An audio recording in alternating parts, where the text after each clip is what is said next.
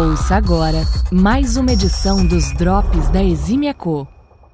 Olá, aqui quem fala é Elemar Júnior e você está ouvindo mais uma edição dos Drops da Exímia Co.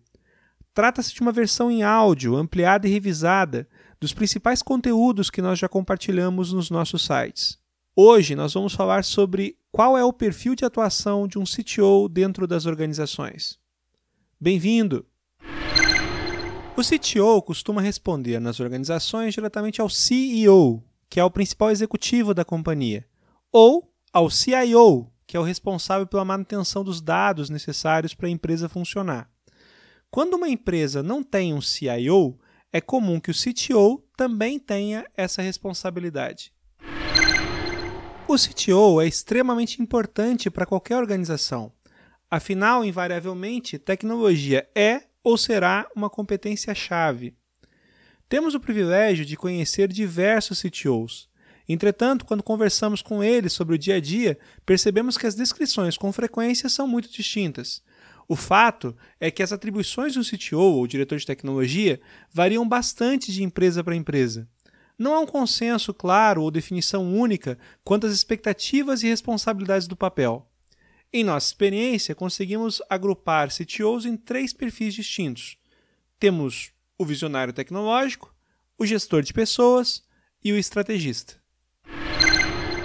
A associação, de certa forma até romântica, do cargo do CTO com o perfil de visionário tecnológico é, costuma acontecer porque cabe ao CTO garantir a existência de um direcionamento tecnológico consistente para a organização. Entretanto, é fundamental que a gente entenda que quando se menciona responsabilidade, não estamos apontando necessariamente operacionalização.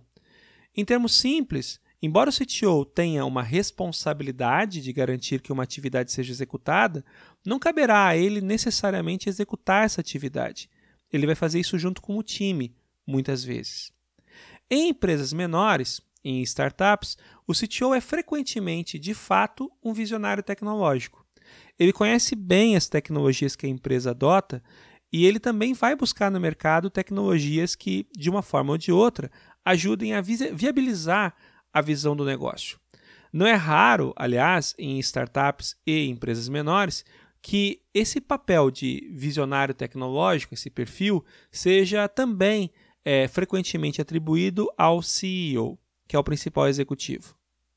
Já em empresas maiores, o CTO costuma ser muito mais uh, preocupado com a definição de diretrizes com relação à tecnologia, mas ele acaba não se apegando tanto aos detalhes de cada tecnologia que a empresa adota ou que pode adotar. Ele acaba delegando uh, essa preocupação para o time. O time, então, busca as opções e faz levantamento, um levantamento pouco ou mais criterioso de quais são os prós e contras de cada alternativa. O CTO vai acabar usando das diretrizes que definiu para avaliar as opções que o time apontou para então determinar o direcionamento tecnológico. Ou seja, o perfil de visionário tecnológico ele é sim muito comum ao papel do CTO, mas ele é muito mais comum em startups e em empresas menores. Resultado se constrói com gente. Caberá ao CTO também a responsabilidade, e mais uma vez, ênfase para responsabilidade, de trazer, desenvolver e manter gente boa com condições de utilizar as tecnologias que a empresa adota ou o direcionamento que a empresa vem adotando para a tecnologia para fazer um bom trabalho e construir resultado. Além disso, é responsabilidade do CTO dar condições para que essa gente boa consiga fazer bem o seu trabalho. Em empresas menores, o CTO muitas vezes é o responsável pela gestão efetiva da rotina. Isso inclui um acompanhamento próximo. Não estamos falando sobre microgerenciamento, mas um acompanhamento próximo das pessoas envolvidas no time.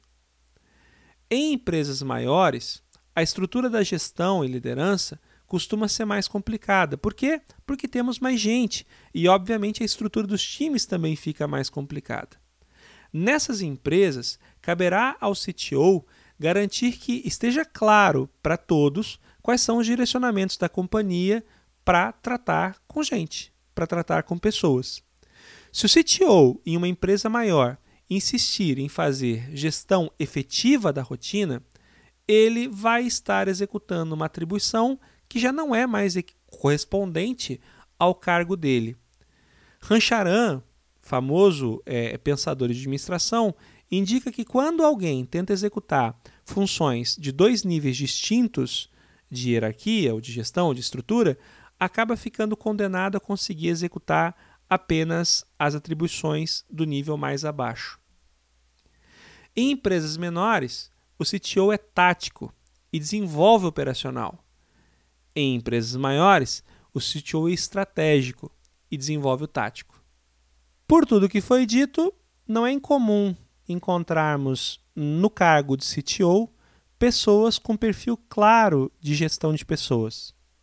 Ou seja, gente que gosta de desenvolver gente. Gente que é interessada sim em tecnologia, mas enfaticamente mais interessada em desenvolver gente que gosta de tecnologia. Em empresas maiores, esse gestor de pessoas, CTO, costuma dar ênfase na formação das equipes e desenvolvimento das equipes. Em empresas menores, esse CTO, gestor de pessoas, costuma se aproximar e orientar é, as pessoas que trabalham no time, ajudando elas a buscar alternativas e formas de trabalhar que funcionem melhor. Também é esperado do CTO que ele tangibilize a estratégia do negócio na tecnologia e também que ele impacte a estratégia de alguma forma a partir das oportunidades tecnológicas que ele consegue identificar. Sabendo que estratégia é um padrão coerente para a tomada de decisões, o CTO vai acabar contribuindo, independente do tamanho da organização, para garantir que exista esse padrão definido e que ele seja definitivamente comunicado e seguido. Em empresas menores, a atuação do CTO é mais tático e operacional. Logo, é importante que ele consiga responder rápido às questões levantadas pela equipe e pelo mercado. Em empresas maiores, a atuação do CTO é estratégico-tática. O horizonte de suas decisões acaba sendo mais elástico e é natural que seja assim. O perfil estrategista é geralmente associado a um CTO quando ele tem essa ênfase de observar a estratégia do negócio e tentar desenvolver oportunidades a partir dessa estratégia o CTO estrategista costuma ter uma visão mais holística e trabalhar de uma forma muito próxima com o time para viabilizar a seleção adequada das tecnologias que a empresa precisa utilizar. O CTO estrategista também, com muita frequência, acaba juntando ou buscando dentro do time gente com condições de colaborar com o desenvolvimento de gente. Não que, mais uma vez, não que a responsabilidade de desenvolver gente não seja ainda responsabilidade do CTO estrategista, é claro que é, mas a ênfase dele não está nisso. A ênfase dele não está necessariamente em olhar os detalhes. Ele aponta para as pessoas as capacidades que elas precisam desenvolver, mas não necessariamente ele trabalha nesse desenvolvimento. No mundo perfeito, todo CTO seria um visionário tecnológico tremendamente inovador, com condições e disposição para desafiar o status quo e ajudar a empresa a dar o próximo grande passo e chegar ao próximo nível. Todo CTO também seria um excelente gestor de pessoas, extremamente empático, com condições de trabalhar com gente boa, desenvolvendo gente boa e desenvolvendo muito bem o time. Finalmente, consequentemente, de forma óbvia, todo CTO também deveria ser um excelente estrategista para ajudar a empresa a transformar os seus meios nos resultados que ela tanto deseja. Entretanto, isso não só é uma utopia, como também não é uma necessidade. O momento e o tamanho da organização definem a ênfase de perfil e a atuação de um CTO. Não há um roteiro pronto e o conjunto de qualificações acaba variando bastante. Na prática, é fundamental que a empresa tenha condições de reconhecer o seu momento para selecionar bem o seu CTO. E é importante também perceber que, quando o momento e o tamanho da organização muda, talvez o perfil do CTO também precise mudar. Finalmente, é importante destacar que nós não estamos, de forma alguma, dizendo que as características de cada um dos três perfis sejam mutuamente exclusivas. É, de fato, nós acreditamos que o CTO, todo CTO, precisa ter um nível mínimo de competência em todas essas características que foram apontadas para que ele seja bem sucedido. Entretanto, é importante reconhecer que fatalmente um dos três perfis vai acabar se destacando. Para o CTO, assim como para a empresa, é importante ter a sensibilidade do momento e do tamanho da organização para verificar se ele se encaixa ou não.